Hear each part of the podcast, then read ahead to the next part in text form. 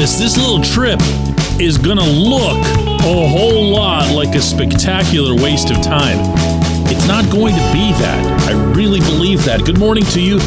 Good Tuesday morning from Philadelphia. I'm Dejan Kovacevic of DK Pittsburgh Sports, and this is Daily Shot of Pirates. It comes your way bright and early every weekday if you're into football and or hockey. I also offer daily shots of Steelers and Penguins where you found this. Pirates versus Phillies here tonight at Citizens Bank Park. I'm here to cover this trip.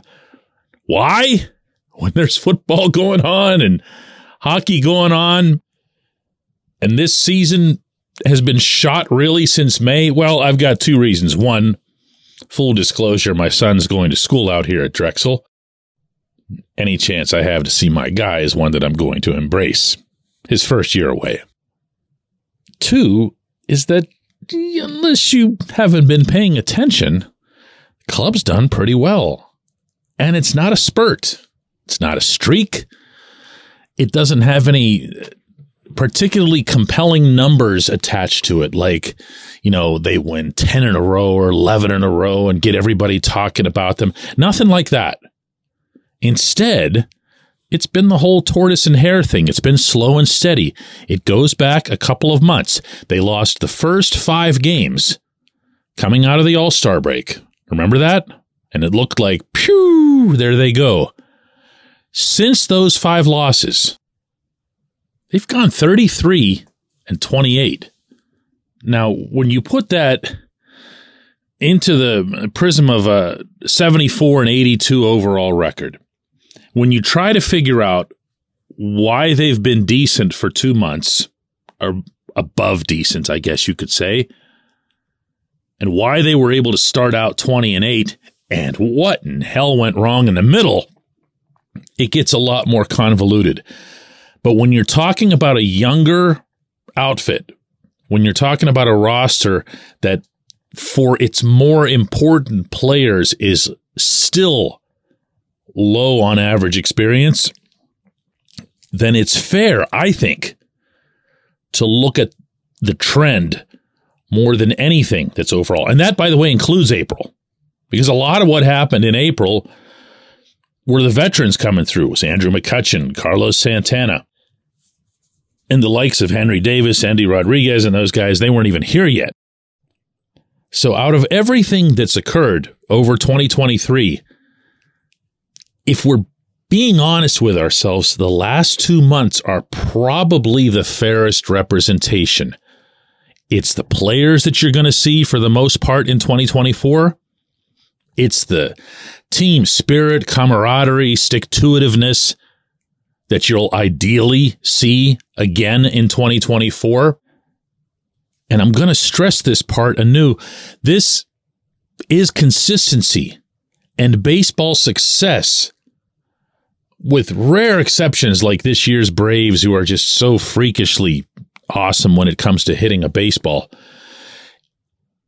Success is measured in just being there day after day after day and being competitive, regardless of who you're facing, where you're facing them, or for that matter, who the opposing pitcher is.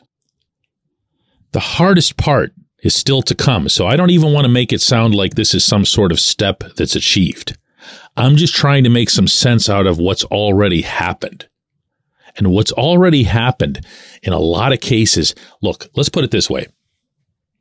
What Carmen Mlodzinski, just focus on him, what he went through the other night in Cincinnati, had to have known, had to have known when he took the mound that he was partaking in something historic. Now, I don't think the Elias Sports Bureau is running out there to tell him, hey, by the way, kid, if you get this, the Pirates are going to have the greatest comeback they've ever. No, okay. But uh, you come back from nine down, you're going to have some awareness. You're going to feel that pressure. And then you're in that stadium where everybody's wearing red and they want to see their team make it to the playoffs for the first time in who knows how long and he's facing the heart of the Cincinnati order. He's facing the guy that's been all over Sports Center and everything else, the kid Elly De La Cruz. And De La Cruz is battling him out to a dozen pitches, and he just keeps going, and he wins. And Endy behind the plate, other half of the battery pumps his right fist. He wins. Those are situations that they can't manufacture somewhere else. This isn't like NASA where they can put you in a tube somewhere in Houston or Cape Canaveral or wherever it is that they do it and say, hey, this is just like flying a rocket or what it's like to have breakfast on the International Space Station. This is this is stuff that has to happen and it did happen. Notice again, I'm using past tense. It did happen. They're going to be stronger for it. They're going to be more ready for what comes next. And yeah, if they succeed the way Mlodzinski and Rodriguez did, and the way that entire team did with all that offense on Saturday, they're going to be stronger for it and sooner. And that also matters because, as I kind of go out of my way to point out on this show all the time, the clock isn't unlimited here. It's a bright future, but you can't just keep kicking the can. You're going to have a crossover here between the Bryan Reynolds slash Ke'Bryan Hayes slash Mitch Keller group and the Paul Skenes, Henry Davis, Endy Rodriguez group. And you've got to make sure that it converges with all cylinders firing. This makes a difference. This trip here can make a difference. Same sort of setting, same caliber opponent. So, yeah, I'm looking forward to it. Last look, last look at 2023. See where they take it. When we come back, J1Q. This portion of Daily Shot of Pirates is brought to you by our friends at North Shore Tavern, that's directly across Federal Street from PNC Park. It's home of Steak on a Stone, an eating experience, underscoring the word experience. The steak is brought to you partially cooked on an 800 degree stone, and you do the rest.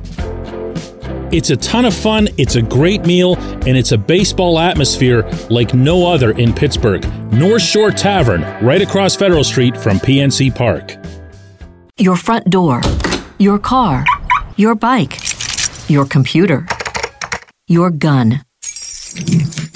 Safety is a habit. Every day you lock and secure your home and everything you want to keep safe. Gun safety and responsible storage are no different and the best way to help prevent accidents, misuse, and theft. If you have a firearm, own it, respect it, and secure it. Visit projectchildsafe.org. Brought to you by the National Shooting Sports Foundation and the Bureau of Justice Assistance.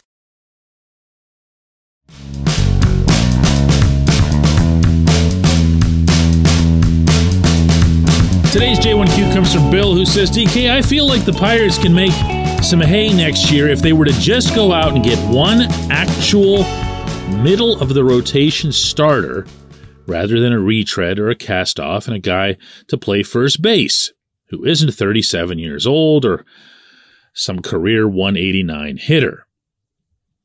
The reinforcements will continue to arrive in the coming years from the system but there can never be enough starting pitching. Witness all these TBD triplets that have been getting three starts per week for us over the last month.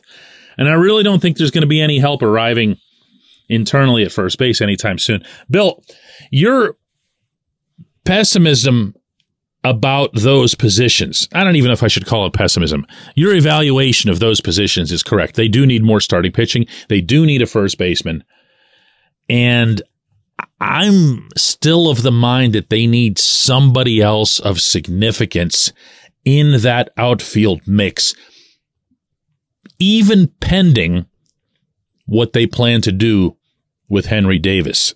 And if that sounds complicated, so is the situation. But I'll start with this middle of the rotation. Uh, that phrase in general doesn't do a whole heck of a lot for me. I know what you're saying. But if I'm looking at the Pirates rotation and I've got Mitch Keller, Paul Skenes, Johan Oviedo, somebody fixing up one or both of Roansy Contreras and Luis Ortiz. We'll see where some of the injured guys might fit in. We'll see how they plan to utilize Jared Jones and at what point in 2024. There's a bunch of variables, but I don't look at middle of the rotation and say, there's the opening. And I don't think you do either. I just want to make sure that this is, this is clear in the way that I'm phrasing it. Go get a starting pitcher. Go get an actual starting pitcher. Don't worry about their caliber and don't worry about their price. And I know that sounds, I know, okay. We're talking about the Pirates here. But the part where you and I disagree, and this contributes to the starting pitching thing, I believe they're going to go get Carlos Santana, and I have no problem with that. None whatsoever. I don't care if he's 38. I don't care if there's anybody else coming in the system. Certainly not at that position. You can manufacture a first baseman out of thin air. Jared Triolo might be a first baseman or even the first baseman. He might be a guy that backs up at both positions, meaning first and third. Great. Great. That's wonderful. He's shown a nice little bat. He's been encouraging coming off of a, a minor hand surgery that sapped some of his power. Now we're starting to see his power. We know he can field at an elite level at third. It's not that hard of a transition, as Ron Washington once spoke in the Moneyball movie. Oh, wait, actually, Washington was the one sitting next to Billy Beane who said, It's incredibly hard. So I take that back. It's incredibly hard to learn first base. But you can. You can. Triolo can. Triolo's talented enough.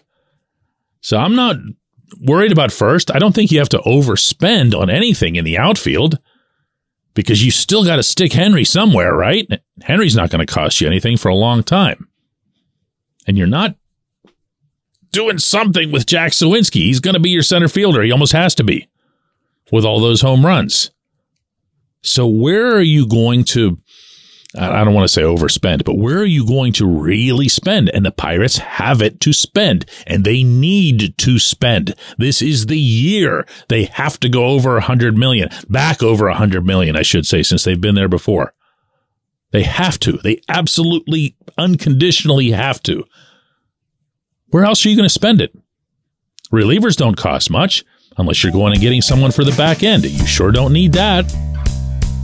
Where are you going to spend it? Starting pitching. Go get a good one. Go get a really good one. Go get somebody who pushes Keller or even Skenes. Go get that. I appreciate the question. I appreciate everybody listening to Daily Shot of Pirates. We'll do another one of these tomorrow.